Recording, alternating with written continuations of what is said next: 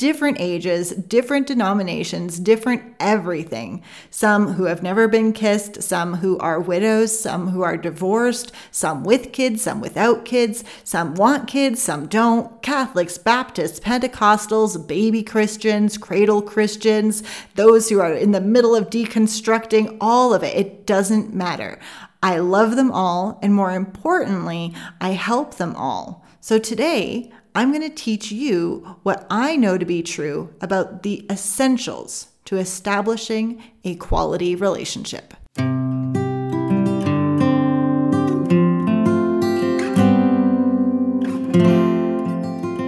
Hello, ladies, and welcome to the Forever Love podcast. I am your host and Christ centered relationship coach, Lily Matangwiza. And today, this is a very special episode because it's the end of 2022.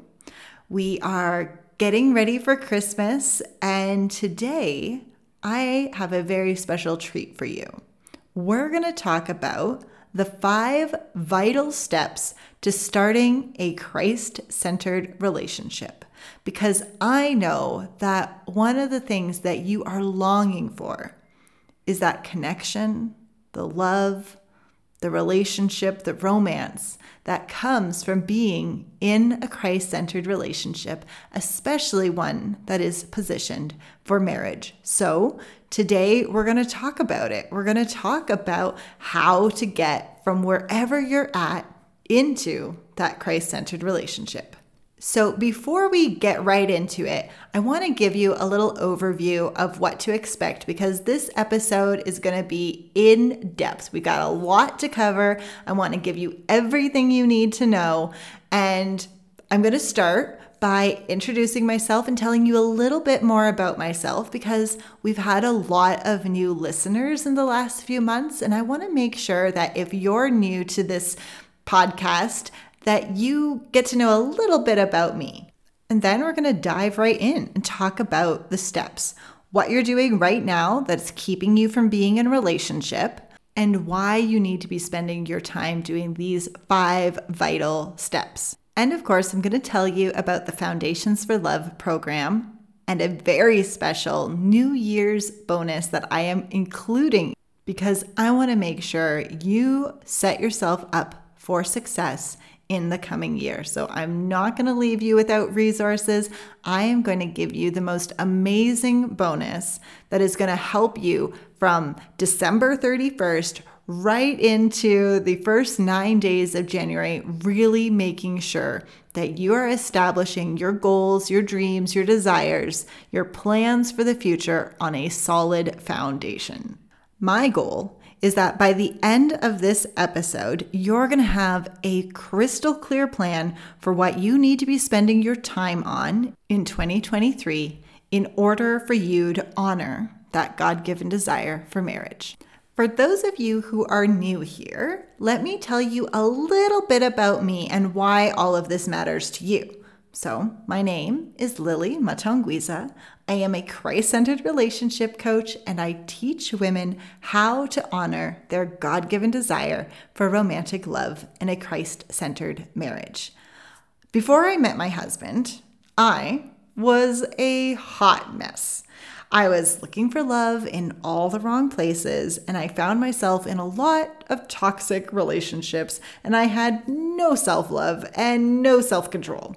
I mean, it wasn't all bad. I had a great job, I had finished university, and I was doing well for myself, but I did not have the relationship skills I needed to be able to establish a lasting, loving, and healthy connection with an amazing, equally yoked partner.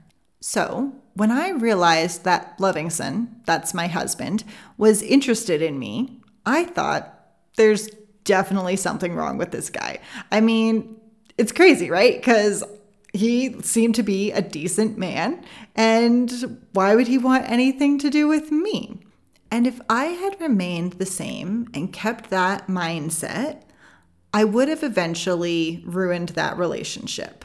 It would have ended pretty quickly, and in fact, it almost did because pretty early into it, I sabotaged it and made a huge mess honestly. It was bad.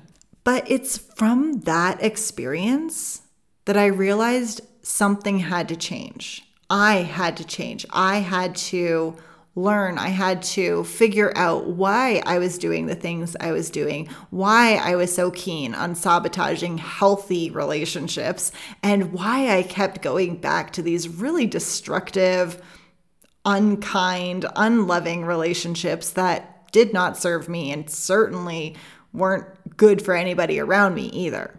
So I ended up having one of those come to Jesus moments and decided to completely transform my life. I needed a fresh start. Not for him, of course, but for me. He was just a really cute excuse to do it. So I started studying the Word of God and everything I could get my hands on about love and relationships. I knew that there was a lot of generational trauma and destructive patterns in my life that I would have to confront and overcome if I wanted to have a fighting chance at a healthy marriage. And after about 18 months of dating slash courtship, we got married in July of 2014. We now have two amazing little girls, and we're committed to creating a life that gives them the best of both worlds because we met in Canada, way up in the Arctic, and he's actually from Zimbabwe. I'm Canadian, and we wanted to give our daughters the ex- the opportunity to experience both sides of their heritage the best of both worlds. And so we live part time in Canada, part time in Zimbabwe, and it's an amazing adventure, but that's a story for another day.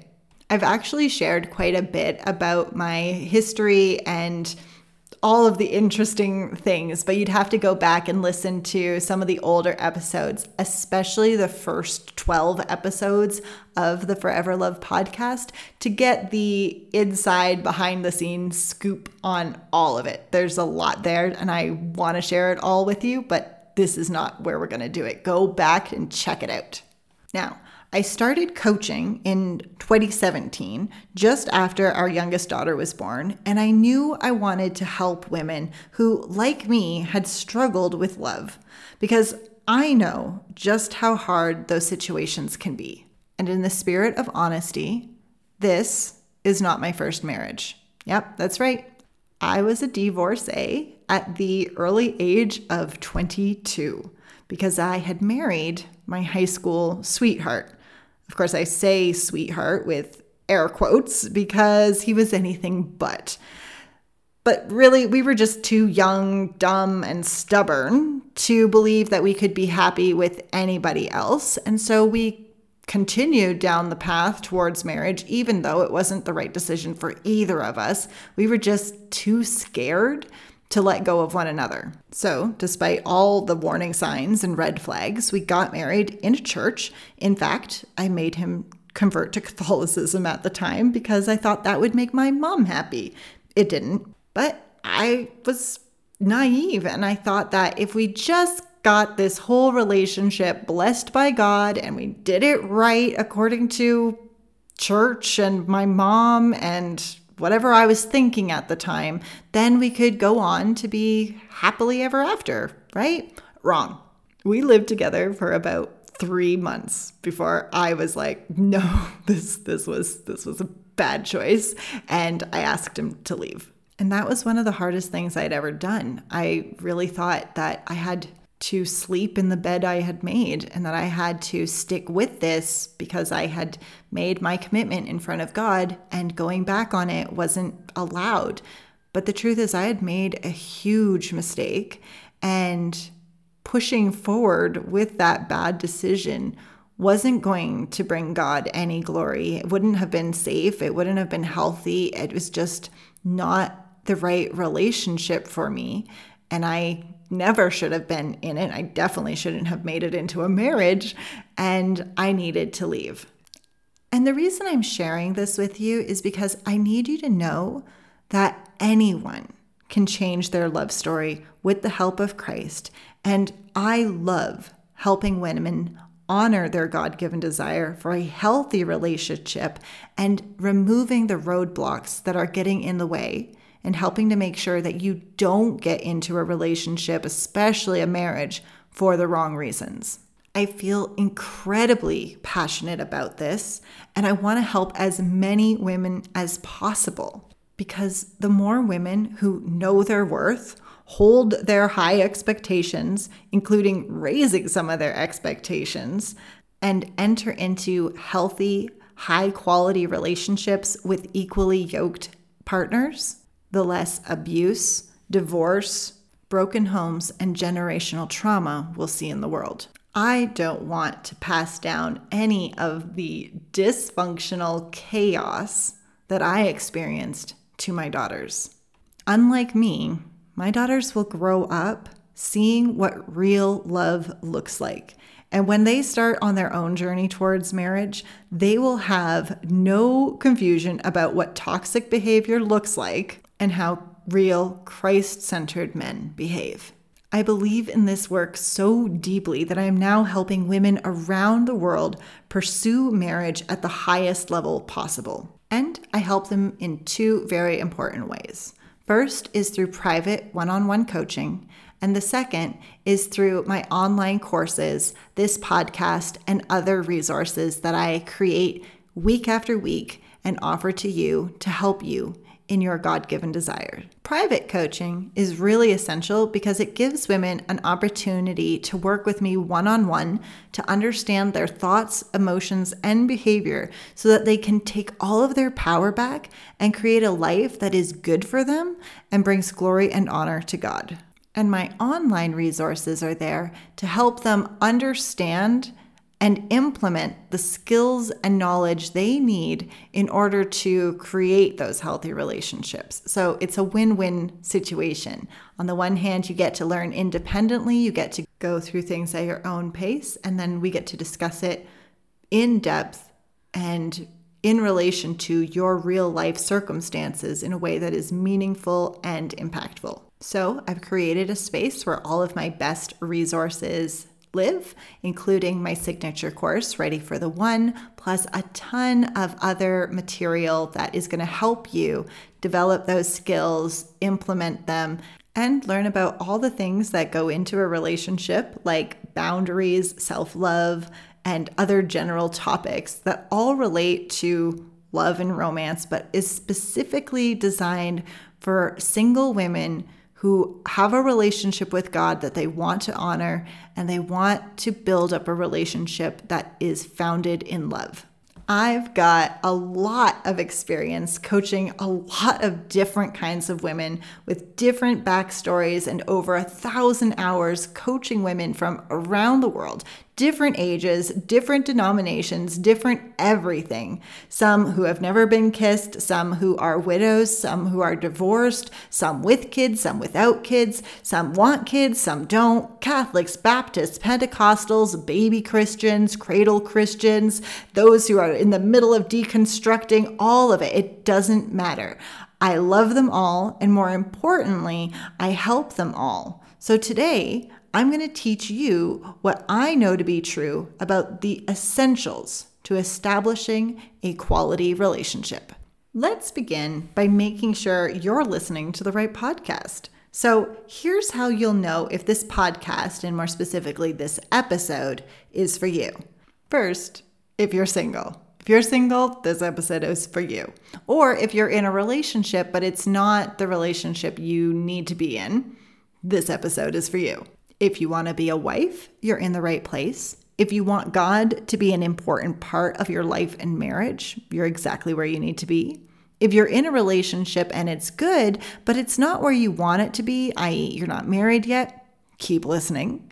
If you're not sure where to meet quality men, or even if you're good at getting dates, but they never evolve into something more, you're going to be missing one of the five steps that I'm going to talk about in this episode. Or maybe it's because you're not spending enough time focusing on one or more of these essential five steps. So here's how you know if this is you. First, you don't have anyone interested in you right now, or the men who are interested in you are not what you're interested in, or if you don't have a committed or exclusive relationship in your life, or if you don't have closure from a previous relationship. And this is for you if you don't have peace, especially in regards to your relationship status. So, if you don't have a relationship that's positioned for marriage, if you don't have peace, if you don't have anyone interested in dating you, it's because you're not spending your time on the right things. And here's what I've found after thousands of hours in private coaching sessions women have a tendency to take far too long being single unnecessarily, usually because they're waiting on the Lord, which I get. But honestly, honestly, most women are using that line as a spiritual bypass to avoid discomfort. The truth is, marriage is not something that happens to you.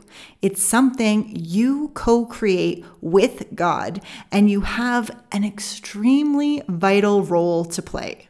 So, some of the reasons it's taking too long is because you're spending too much time swiping, too much time wondering, too much time praying.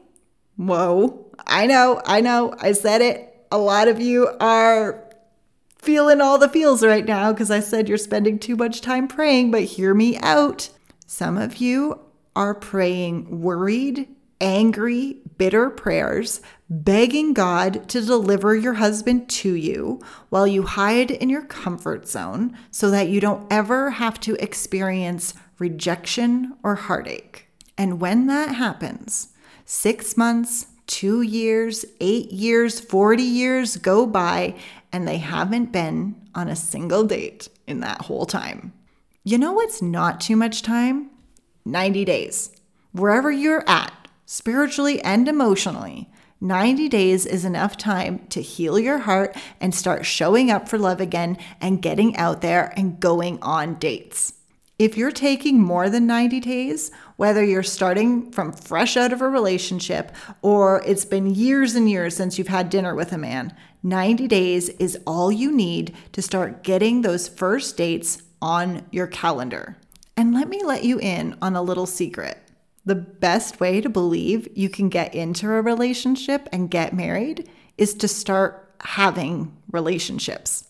And I'm going to teach you how to do it. I'm going to teach you how to start a relationship in the next 90 days in this episode. Honestly, you could do it much faster, but I know some of you are feeling a little bit rusty. And if I said 30 days, that would make you feel rushed and you would kind of dick in your heels and refuse to move forward. And that's okay.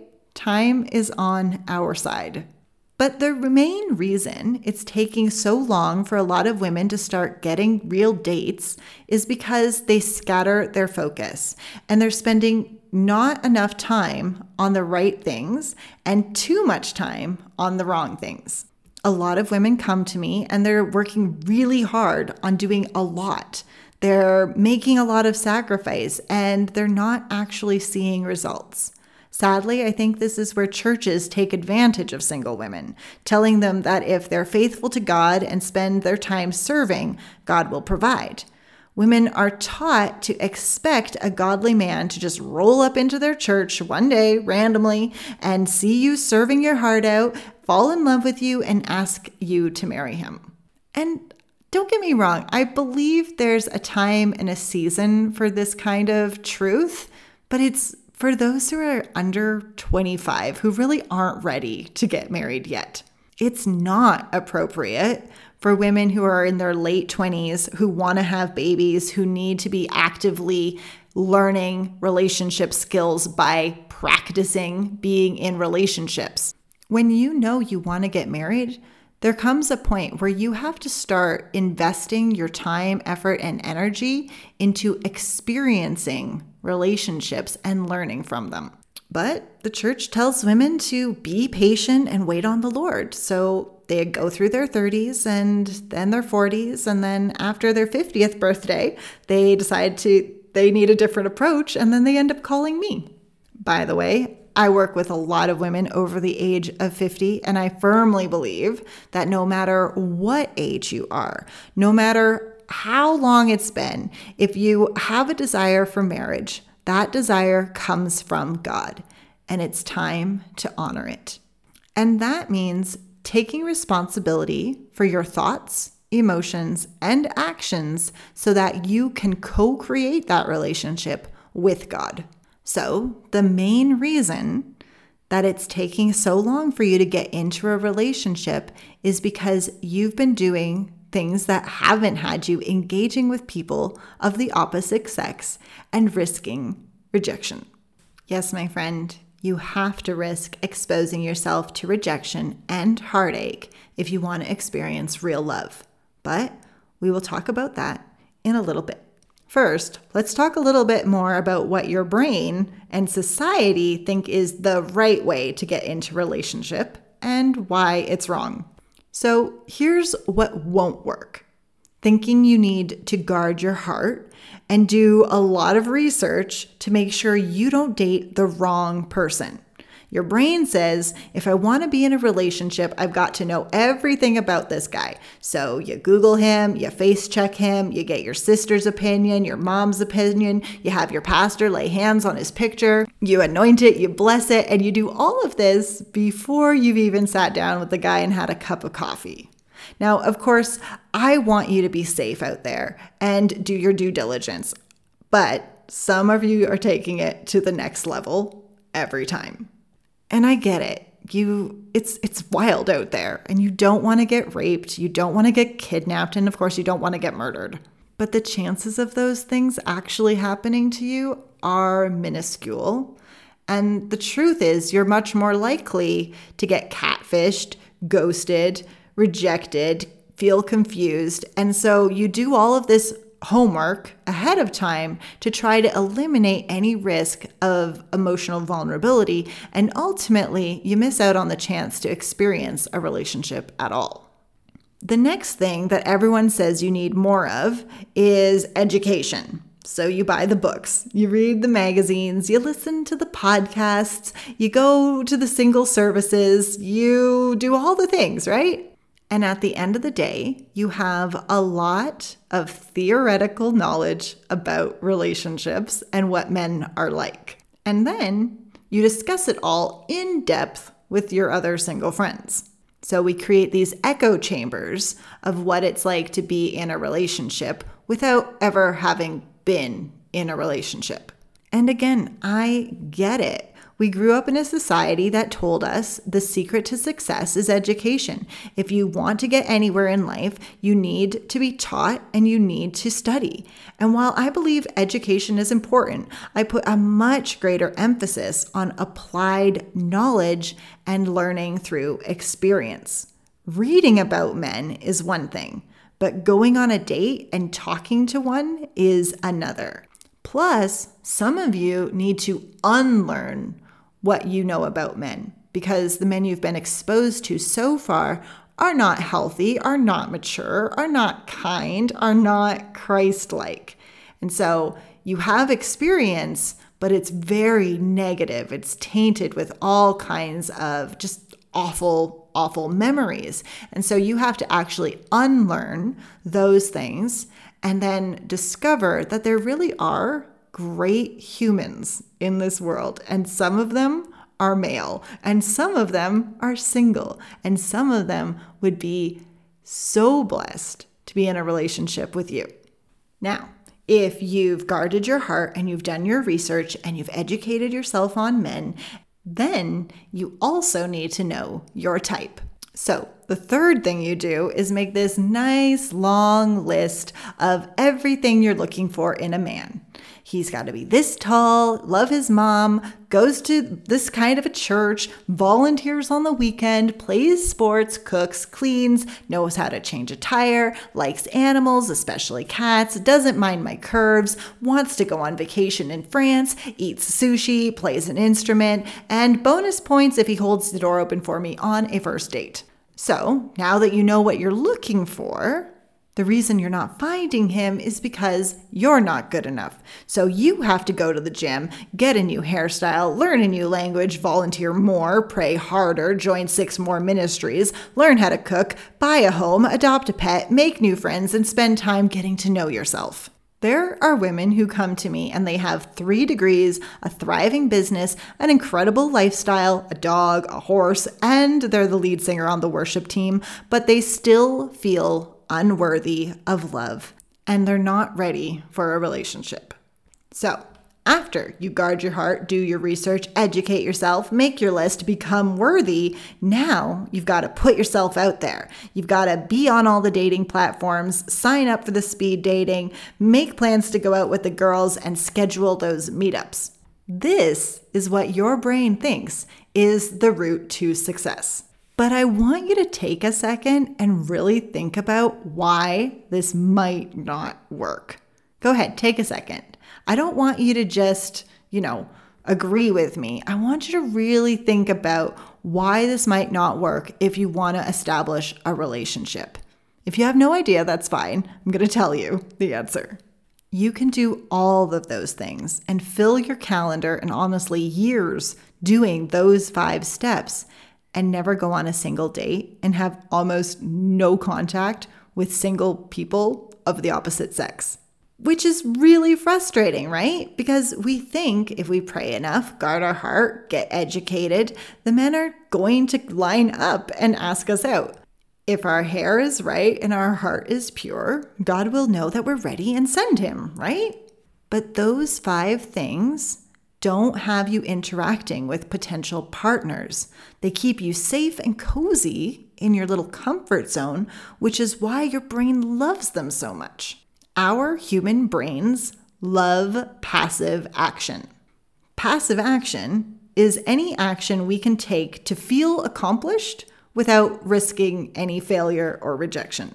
Society has taught us that knowledge is safety. The more I know, the less I might fail, and the more security I have.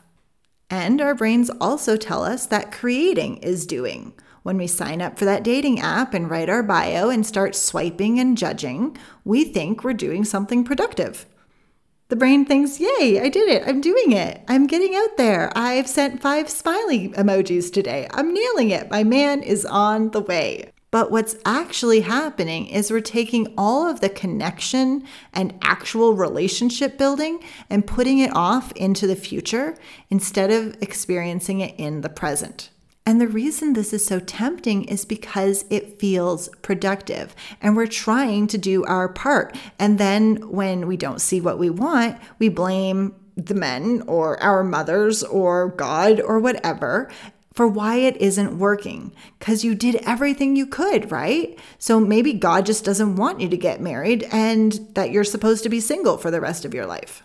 Now, I need you to remember this one important truth the number one thing people aren't doing enough of is failing. And we're going to talk about that. But here's how you actually start a relationship you have to take productive action. Now, when it comes to starting a relationship, productive action is any action that has you interacting with potential partners. So, to figure out if you're taking productive action, we're going to do a quick calendar audit to see how much time you're spending in productive action. Don't worry, I'm going to explain exactly how you're going to do it. But you have to check what you're doing with your time. If you're serious about getting married sooner rather than later, you've got to check how you're spending your time and doing things that get you interacting with single men. Because, like I said, the only action that is productive is interacting with potential partners. And I know that some of you are listening to this and feeling really uncomfortable right now. And you're thinking to yourself, well, that wasn't true for Ruth and Rachel. Um, I don't know why it should have to be true for me. They didn't put themselves out there, God just provided. But I would challenge you on that. I want you to really think about what was happening for them. Rachel was out at the well, interacting graciously with the men who came to visit her father. Ruth was out in the field and later very intimately interacting with Boaz on the thrashing floor. So, in each of these stories, we have examples of women who were intentionally interacting with potential partners. Also, it's really important to keep in mind that women of the Bible were considered property. Marriage, in their case, did happen to them. They were offered in marriage, whether they liked it or not. One of the things that I love about our era is the opportunity to have Christ centered relationships and for women to choose their partner and marry for love rather than obligation or because they had a father or uncle who told them to.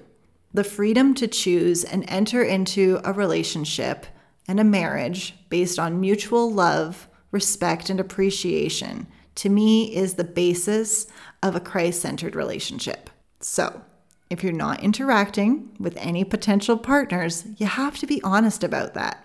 And honestly, it doesn't matter so much whether it's in person or online, as long as you're getting experience interacting with them. But I know you're probably thinking that if you spend weeks talking to a guy and then he ghosts you or you get catfished, it was a total and utter waste of time. I actually had a client experience this recently. She spent over 30 hours talking to a guy online only to find out he was a fake.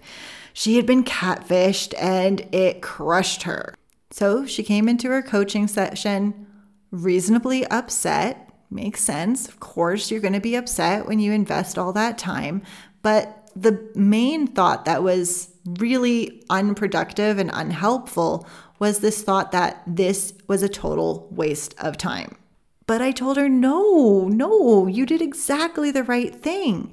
If you're not failing, if you're not learning from disappointment, if you're not having experiences, then you're wasting time. But just because you're sad doesn't mean you did it wrong. You actually did it right. It just doesn't feel good.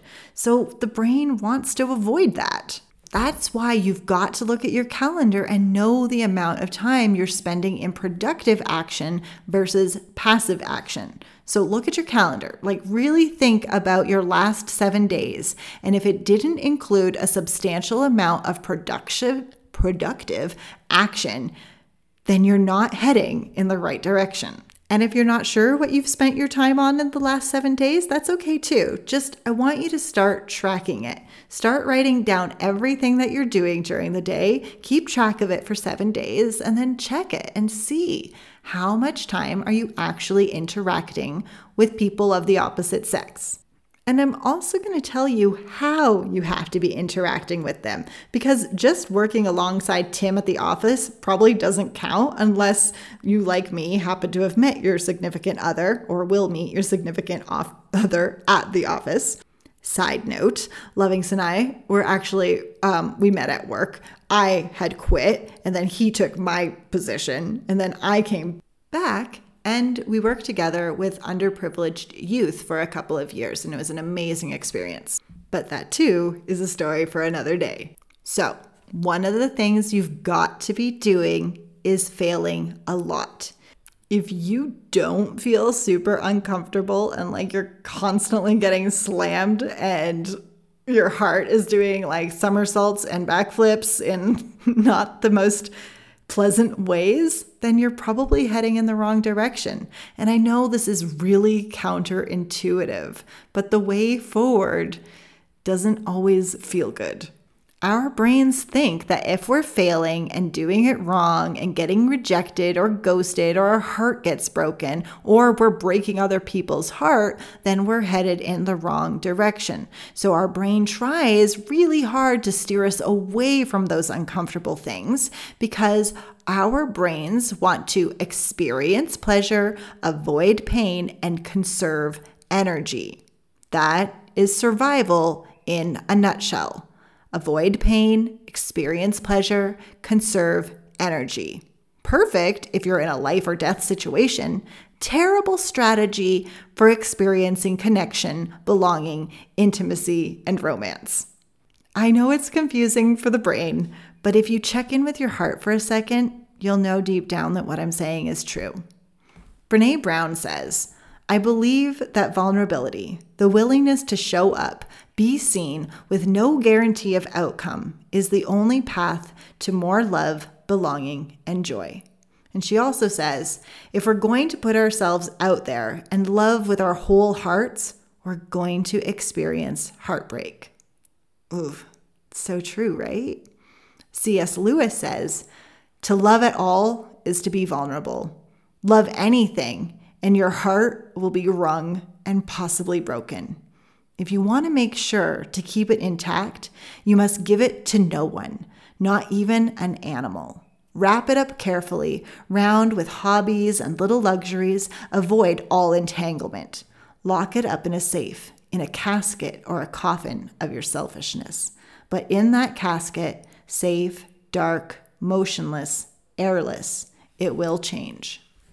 It will not be broken. It will become unbreakable, impenetrable, irredeemable.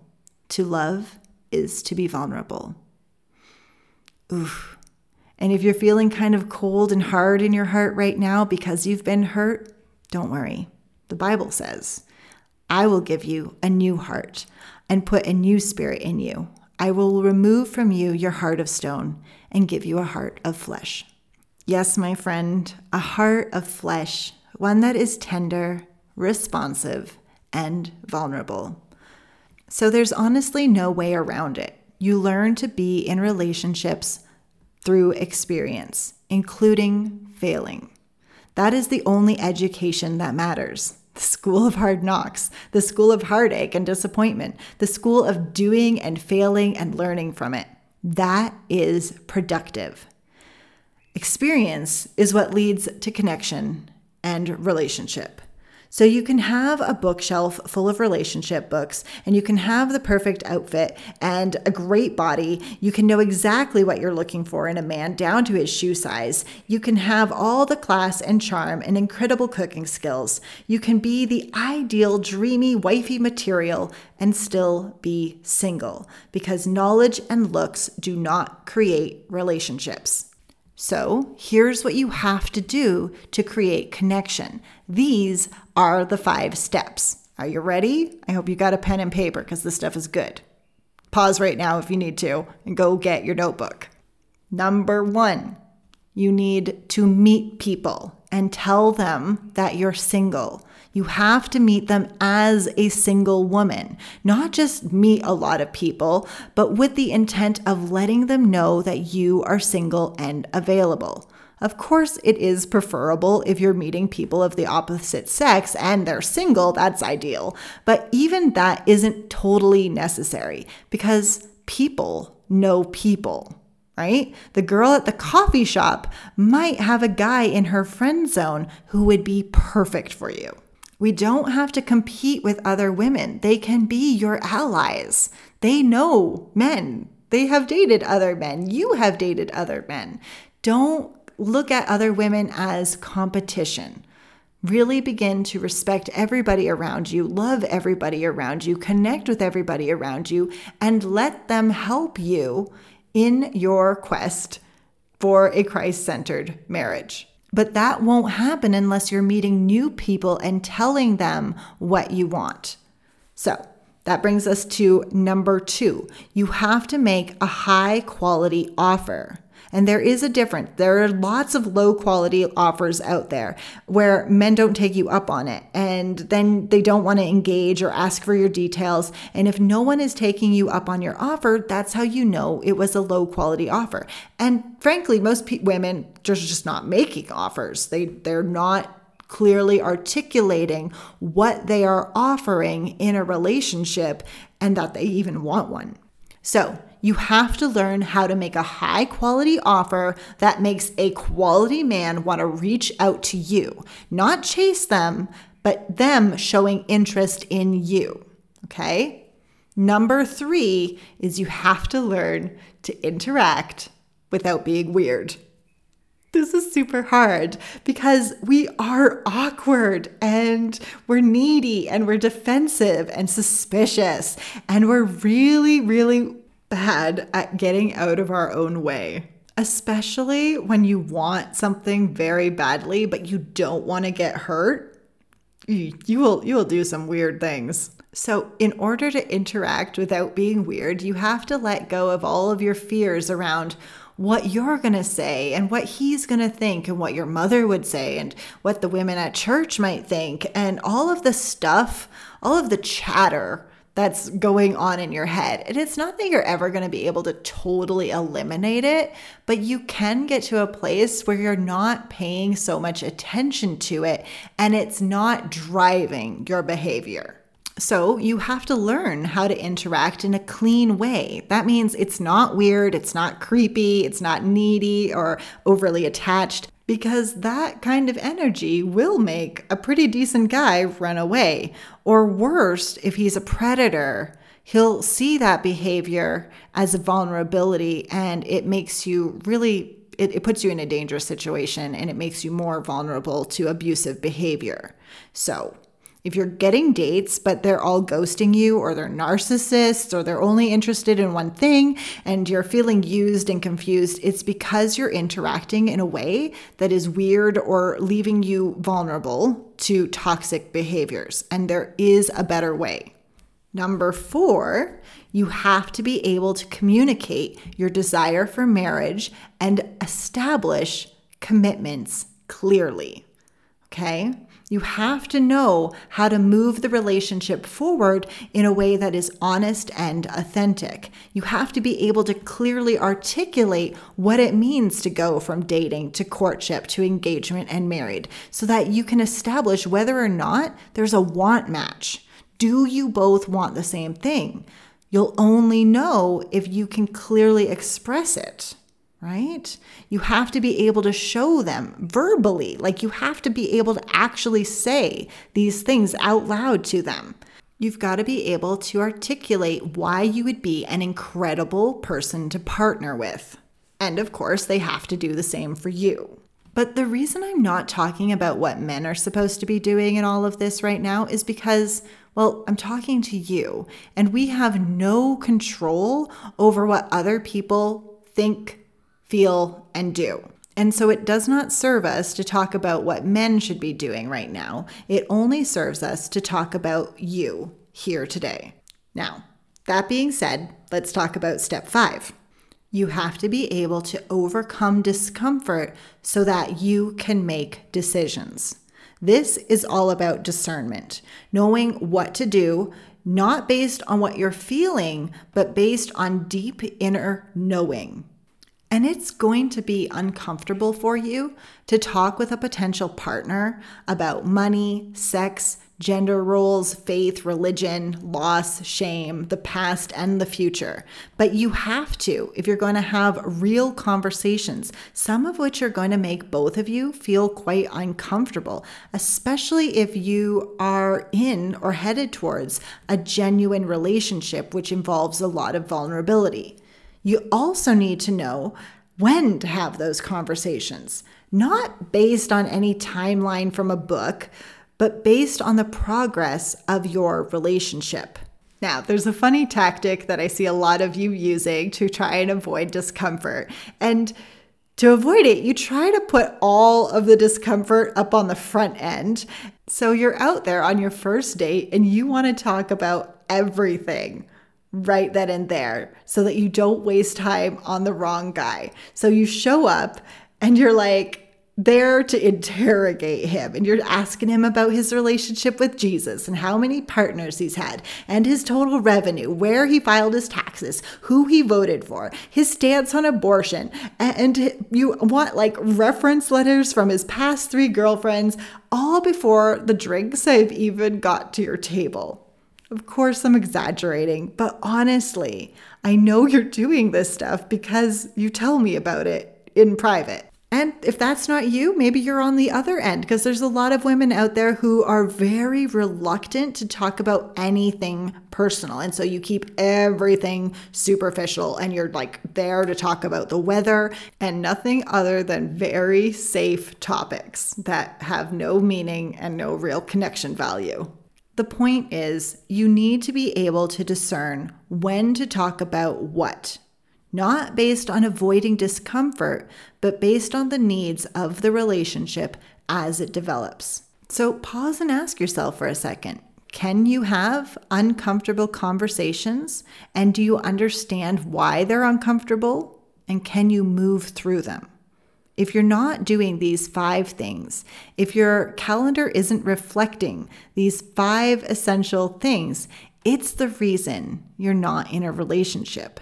Now, let's think about why this works. And don't just take my word for it or agree or disagree and turn off the podcast. I want you to really think about it for a moment. The truth is, you only have a healthy relationship by being good at interacting with your potential partner. And the only way to get good at interacting with those potential partners is through experience and creating opportunities to fail. This is the reason I get my students out there dating people as soon as possible. You have to expose yourself to all of the emotions that are going to come up. There will be anxiety and anticipation and dread and crush and chemical romance and butterflies. There will be adrenaline and disappointment. There will be overwhelm and joy. You'll have goosebumps and you'll have desires and repulsion. You will have all of it. You have to show up and experience it. You have to be bad at experiencing it, and then you have to learn how to get good at it. I know there are a lot of you out there who are judging other women because they're not praying as hard as you and their relationships aren't based on the Bible and they got their husband and they've got the whole thing and it's just not fair, right? But there are two things going on here that you need to understand. The first is Please don't compare yourself or your desire for a Christ centered relationship with worldly relationships. It will steal your joy every time, and judgment only makes you feel awful. Listen, a Christ centered marriage is like an Olympic gold medal. It's at a whole other standard. We are not playing in the little leagues. It's not as easy all as all of that. We're showing up for something healthy, something real, something lasting, and something true. It's going to take a little bit more effort. And the second one is if her relation is healthy and strong, she got there through a lot of failing and heartbreak. Let me tell you something. As a married woman, I am very aware of the level of anguish, grief, and heartache I am setting myself up for someday when one of us dies. I don't know which is worse the idea of me losing him or him losing me. Either way, the intensity of the love between us is setting us up for excruciating pain one day. So, please don't think that marriage is any kind of a silver bullet for avoiding negative emotions. You will have days when you feel lonely, misunderstood, frustrated, overwhelmed, anxious, all of it. Trust me, you will still be 100% human on the other side of that wedding altar. No matter how godly the two of you are, you'll have days when you hurt each other and you experience disappointment and frustration and rejection, even in marriage. But the point of marriage isn't to be happier or to have a better life. The point is to love and be loved. And that, my friend, is one of the worthiest pursuits and desires a human can have. So I want you to go for it. Go for it wholeheartedly. And I'm here to help you every step of the way. I know you want the next guy to be the one, and you want to meet him, and you want it to be amazing, and to just know that this was a match made in heaven. But it doesn't happen like that. Your brain wants you to believe it happens like that and expect it to just all work out perfectly the first time. But honestly, that doesn't serve you as much as learning how to be with your emotions, how to set boundaries, how to make offers and pick yourself up off the floor and love at the deepest level. But knowing that failure and emotional discomfort is inevitable makes your brain want to put it off. It says, Tomorrow I'll sign up for that dating app. Tomorrow I'll go to the singles event. Tomorrow I'll tell that man how I feel. But tomorrow never comes. You've got to be willing to do the hard things today. And here's why this is so important there are seven phases to a new relationship. This all happened before you get engaged. So let me tell you what the seven phases are. Number one, and I know a lot of you are here right now. The first phase is no one's interested in you. You don't have anyone in your radar, no one in the friend zone. It's just you. It feels like you're invisible. When you go out to social gatherings, no one talks to you. Men don't ask for your number. You feel uncomfortable. You don't know what to say. And you don't know how to talk to anyone else. Number two is men engage with you. They talk to you, they ask you about your life, but they don't ask you out on a date. And if you tell them you're single, the conversation just kind of fizzles away. The third phase is they actually ask you on a date, but then they don't show up. This is crushing right? So many women, especially after they've mustered up all their courage to get out there and meet new people, and then you get really, really excited about this date, only to have him call and make some really lame excuse at the last minute. But I need you to know that this is normal. It's a part of the process. It means you're moving forward, you're going through the phases, and you're headed in the right direction. Now, remember, the brain does not want you to go in this direction. It feels very uncomfortable. And if you're there, you're going to experience a lot of intrusive thoughts like, I'm doing it wrong. It shouldn't be this hard. There's something wrong with me. It's not true. That's just your brain trying to protect you. Then we have phase four. They show up, you go on the date, but then they say no or you say no. So you go out for your coffee, you have a little chat, but either one of you decides, nope, this isn't what I'm looking for. And there's just no interest, there's no second date, it ends there. Again, totally normal, and you're headed in the right direction. Phase five, they say yes to everything, and the date goes really well, things are coming along, but then they ghost you after. You text them, they text you, but you never hear from them again. You never go out again. And it's it's basically communication that is like superficial, not moving anywhere, positive. It's it, it's nothing, right? So it's a no. And then we have phase six. They say yes, you date, you've been exclusive for a little while, but then you break up. Maybe you date for a couple weeks or a couple years, but at some point the relationship ends. That happens too, but you're headed in the right direction. And then we have phase seven it's a yes for both of you. You date exclusively, you develop a meaningful relationship, and you go on to actually get married and you do life together as husband and wife. Now, think about this there are seven phases to a committed relationship that lead to marriage. But up until phase six of seven, you are failing and experiencing rejection the whole way. So you have to have a lot of resilience and faithfulness to your commitment to get married to get through to the seventh phase. You have to keep going. When you're going through the phases and you're experiencing hard, uncomfortable emotions, your brain is going to want to latch on to avoidance, abdicating responsibility and going back to that passive action we talked about earlier. Your brain wants to stay home in its comfort zone. It wants ice cream, it wants Netflix, and it wants to wear the fuzzy socks.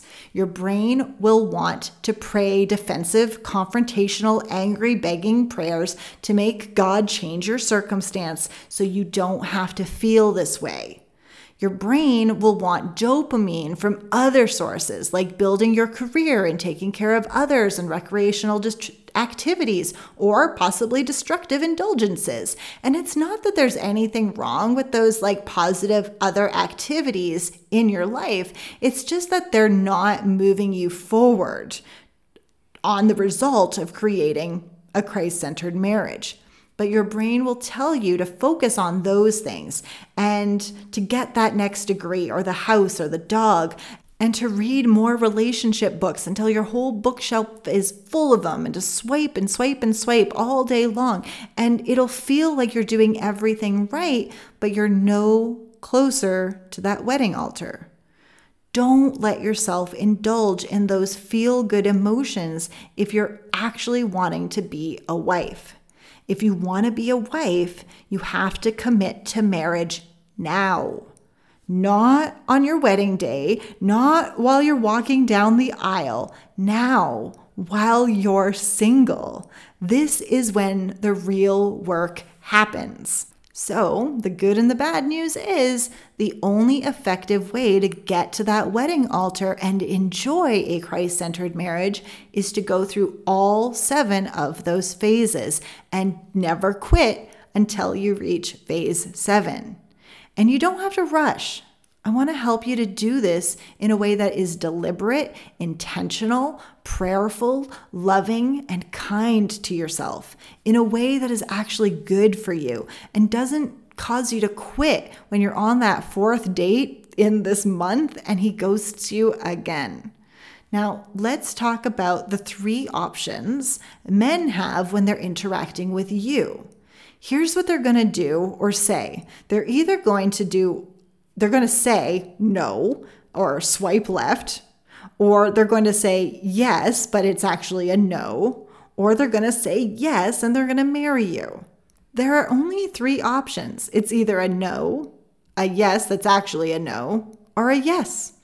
And this is really good news because you can prepare yourself for all three outcomes. And you have a lot of control over the outcome based on how you show up, how you meet them, how you offer your love to them, how you establish exclusivity and commitment, how you navigate the dating and courtship phase, and how you approach marriage.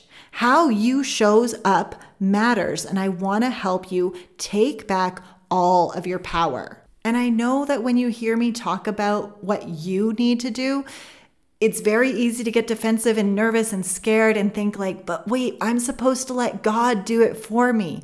But here's the good news. You can go through all 7 of those phases cultivating the fruit of the Holy Spirit. You can do this in alignment with Christ when you do it by cultivating and fueling all of your actions with the fruit of the Holy Spirit. This is my specialty. This is my jam. Focusing on love, joy, peace, patience, goodness, kindness, gentleness, faithfulness, and self control. The fruit of the Spirit are the most powerful fuel for moving through those no's and those rejections and those uncomfortable emotions. And I want you to hear this. Stop now and really listen.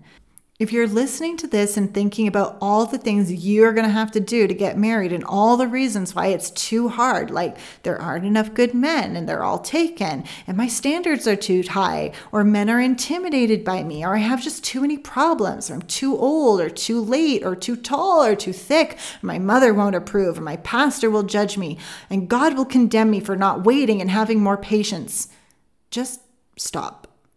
Just stop for a minute.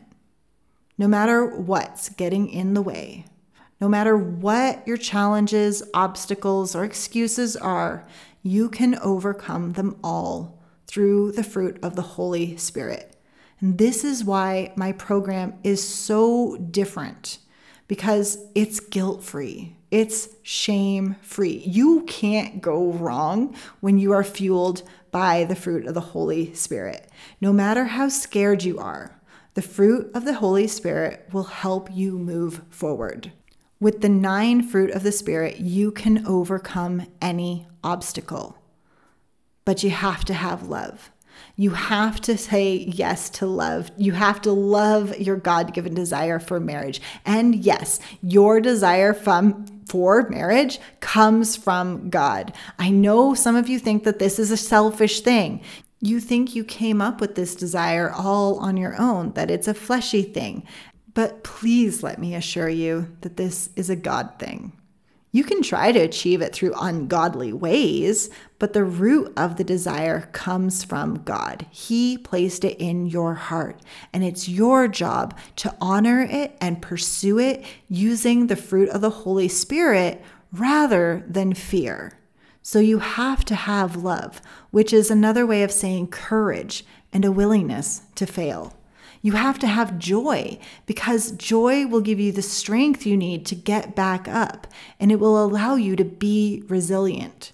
You have to have peace to know that God is with you on this journey and you are never alone. You've got to have patience You gotta have patience because it's not gonna happen immediately and it won't happen the way you imagined it should. You have to be patient with yourself. Plus, you need goodness. To be a good and godly wife, you have to love goodness and you have to have a life that is good, good for you, and brings glory to God. And of course, you're going to need kindness. You have to stop yourself from becoming bitter or jaded after experiencing unfavorable outcomes. Plus, you'll need faithfulness to commit to the process, to loving and to being loved. This is what great couples do. And you need gentleness towards yourself and towards others, but especially towards yourself. It doesn't mean that you quit, it means gently pressing forward. And finally, you need self control. You need to take responsibility for your own thoughts, emotions, and actions. You have to be disciplined to keep going even when it seems pointless to your brain. You have to keep going even after you've been dumped or ghosted or catfished or lied to or cheated on or disappointed in some way and not from an energy of, I need a man, so I'm to keep going into these toxic relationships and never learn and no matter what. No, no, that is not what I'm saying at all. I'm talking about evaluating past relationships, learning from failure, and never letting the past stop you from achieving your God given desire for love and marriage. You have to be disciplined to choose Christ centered growth, to forgive, to let go, to move forward, rather than become bitter or go on vacation or binge watch another Netflix series or give up on the dream. So here's what I teach my students I teach them these skill sets in my signature course, Ready for the One. These are the relationship skills you need to develop to move forward through all seven phases, fueled by the fruit of the Holy Spirit. You must develop these skill sets the skill of personal responsibility. That means being an emotional and spiritual adult and taking back your God given power. This is the first lesson because healthy marriages don't just require you to be a physically mature human. You've got to be more than the legal age to get married. You've got to be an emotional and spiritual adult. And you have to have that power and awareness in you in order to recognize spiritual and emotional maturity in others. Next, you need to learn the skill of communicating. Whether it's online or in person, you have to be able to communicate and connect with the opposite sex in ways that send the right message. Some of you are sending mixed signals, but I'll teach you how to be clear with others so that they understand what you're offering without it ever being weird. This isn't about chasing men or being pushy either. And I don't want you to use apps if you don't want to. This is about creating a relationship in an authentic way, whether that's organically in the real world, or through some of these online resources that are available. Next, you have to learn how to offer a relationship. Most women get this all wrong, and you see it especially in the online dating bios. It's all about you rather than what you want to offer. It's about what you want, not what you're there to give. But don't worry, it's an easy fix. And I know it sounds counterintuitive because it's the bio and it's supposed to be about you. But trust me, there's a better way. Next, you have to learn how to overcome rejection and process those uncomfortable emotions. And this ends up being a superpower because once you learn, and you figure out how to apply it, you can apply it anywhere and you will become literally unstoppable. The reason you'll be unstoppable is because you'll be able to handle any emotion. You'll know that the worst thing that can happen to you in life is a feeling, and you'll no longer be afraid of them. You'll also learn the art of discernment and making decisions that are good for you and bring glory to God. Plus, you'll learn how to coach yourself. Of course, every package comes with private coaching with me. But let's be honest, I'm not always going to be there. I'm not going to be there when he says no. I'm not going to be there the night after the date completely is just a flop. And you're going to need to know how to coach yourself. And honestly, I want you to be able to coach yourself because I don't want you to have a codependent relationship with me where I'm there to solve your problems for you. My job is to point you back to the still small voice within and help you learn to listen to your own inner wisdom and make empowering decisions for yourself that are guided by your relationship with Christ. Plus, you're going to learn how to stop wasting time. Most people think you can avoid wasting time by not getting into relationships that don't result in marriage, but that's not true. We only waste time when we fail to evaluate after and learn from the experience. People and relationships are never, and I mean this, never a waste of time. In Ready for the One, I will teach you how to evaluate every experience and learn from it so you never waste another minute of your life.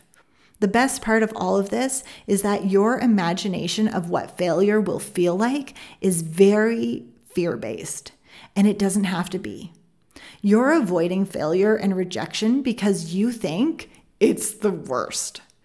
But what actually ends up happening is you learn that failure means progress, and then you stop resisting it and you start actually creating a lot of trust with yourself and healthy pride that lets you feel good about your decisions, even when they don't go exactly as you planned.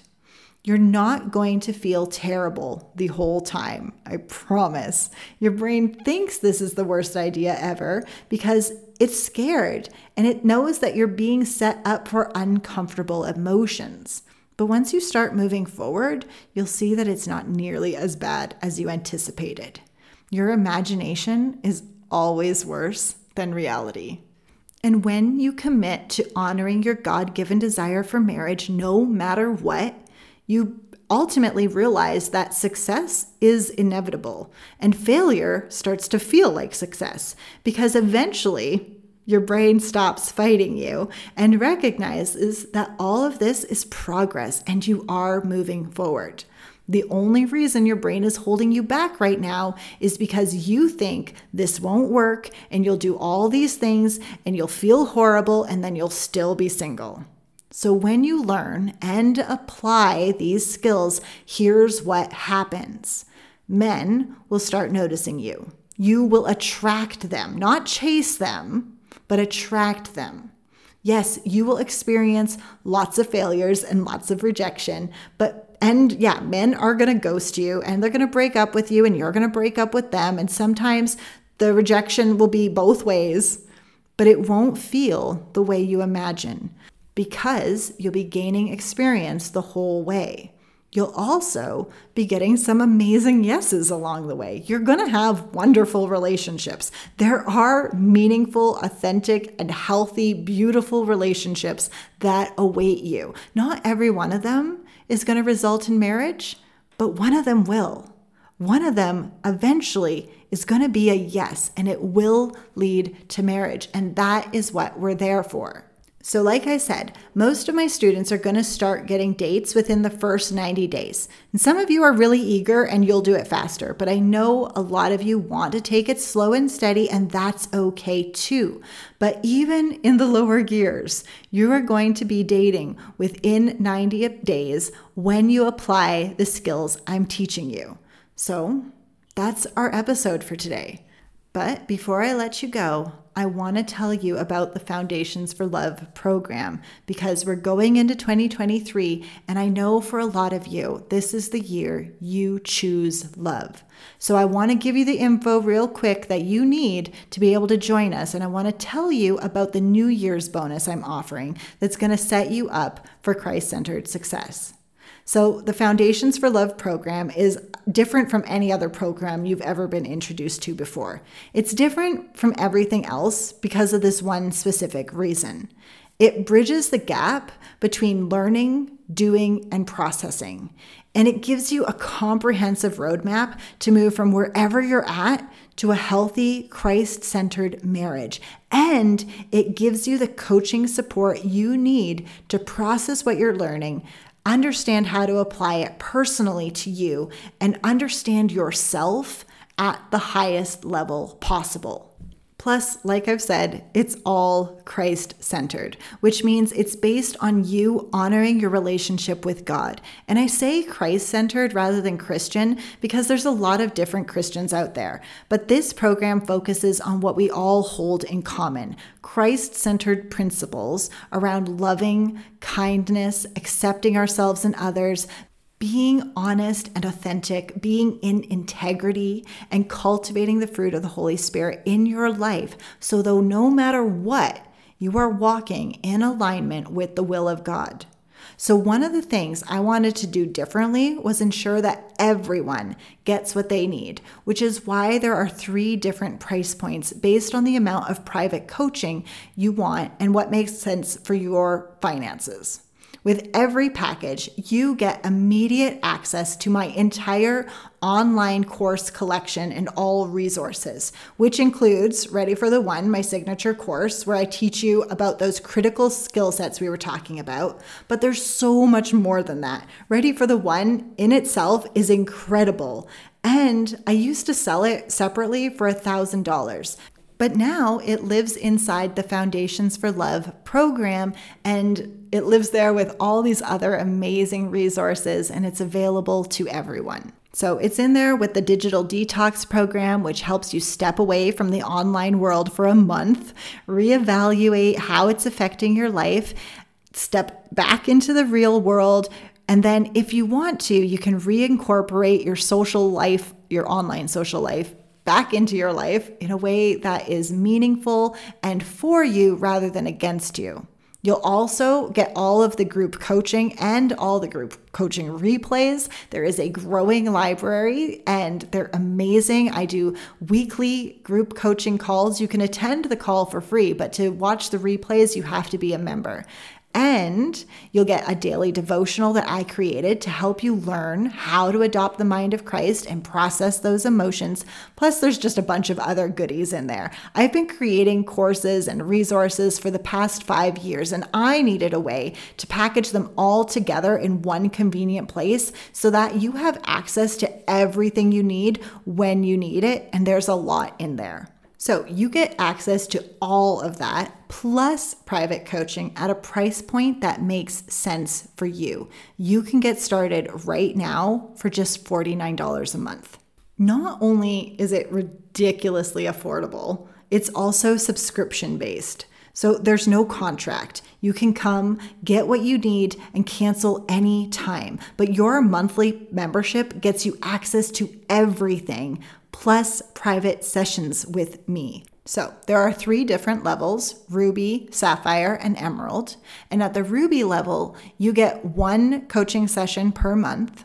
Sapphires get two coaching sessions per month, and Emeralds get weekly private coaching sessions. Now, I will tell you that the Emerald package is considerably more than the Ruby package, and that's because the Ruby package is extremely discounted to help people where they're at.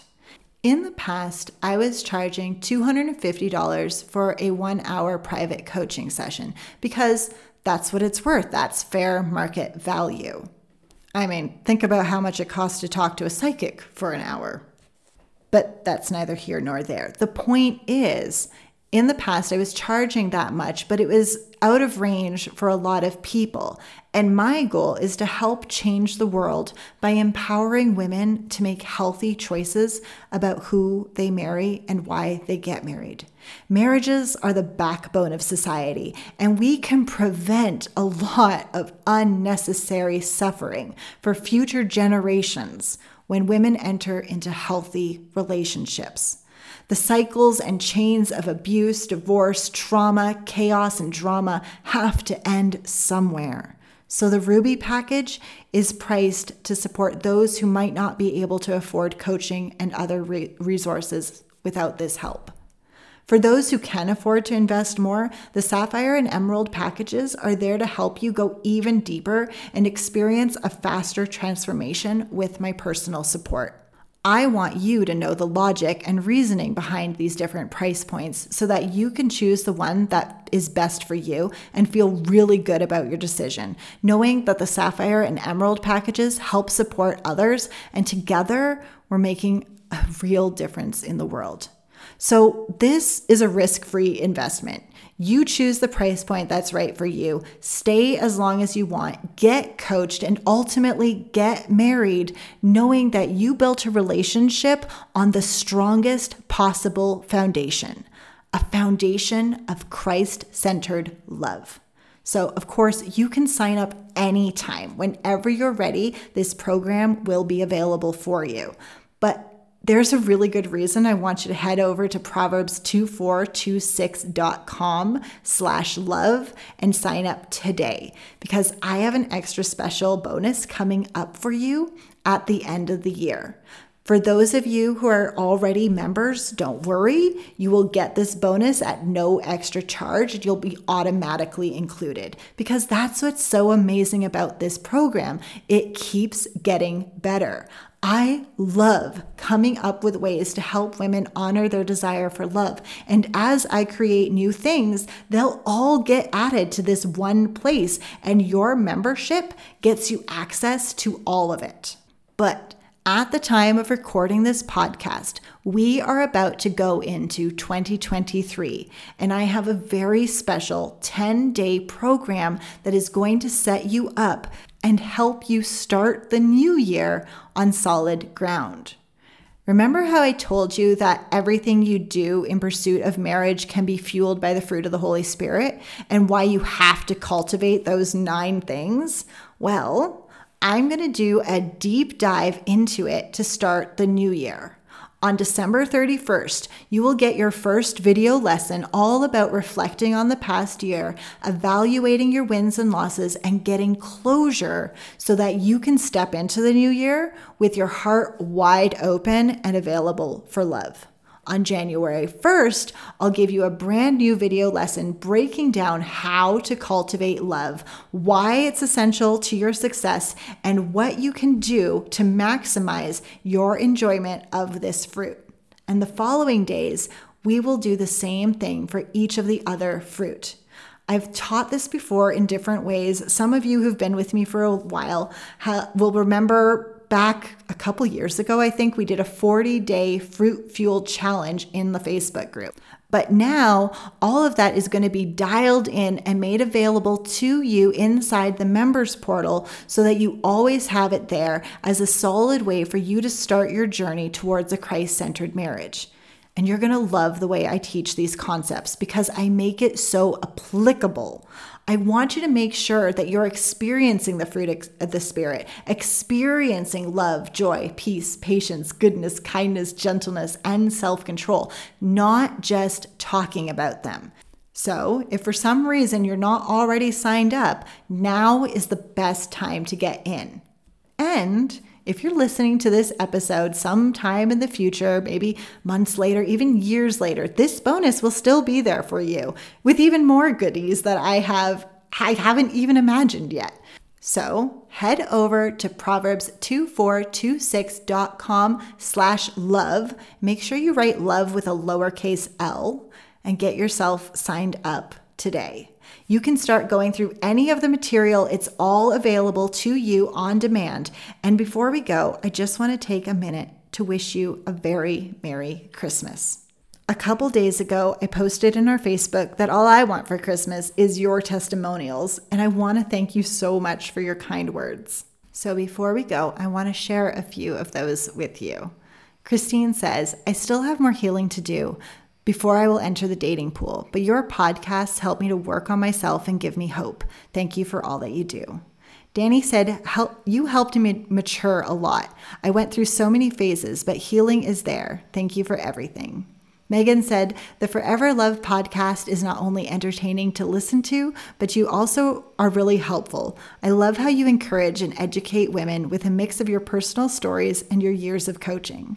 Norma said, the Forever Love podcast is informative and blessed by God. Debbie said, You supported me through so much this year via our weekly coaching.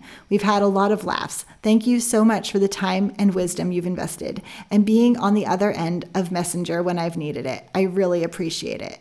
Noluthando said, I learned that you need to love someone as they are. If you don't, rather not get into that relationship with them. Ladies, I want to thank you from the bottom of my heart for your kind words, your encouragement, your support, your generosity, all of it. It means the world to me. And so many more testimonials came in privately sharing your personal triumphs. And I'm so grateful to God and you that this is my life work. And I'm extremely excited for the year ahead. Thank you, thank you, thank you. Have a very, very Merry Christmas and God bless you. I'll see you in the new year.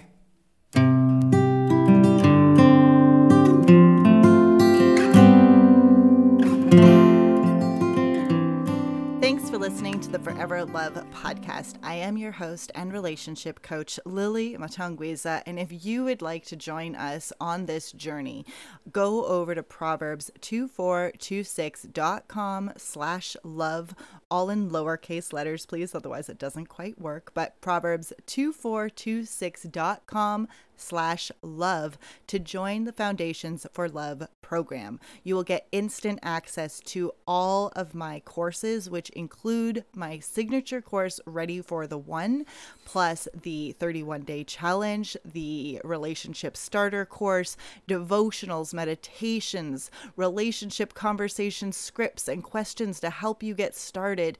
Um, there's just a ton of material and resources available to you within the Foundations for Love program. I wanted to give you everything you might possibly need on this journey, plus coaching.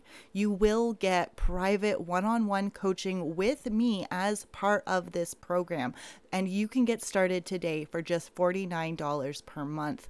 And so I want to encourage you head over to proverbs2426.com slash love and get started because even though you might not believe this is possible for you, I know it is. I know that you can enjoy a Christ-centered and godly marriage that you can go out and pursue love in a way that is beautiful, healthy, and honors you and your relationship relationship with God. I want to help you make that a reality, and I am here to support you every step of the way. So head over to Proverbs2426.com slash love and get started today.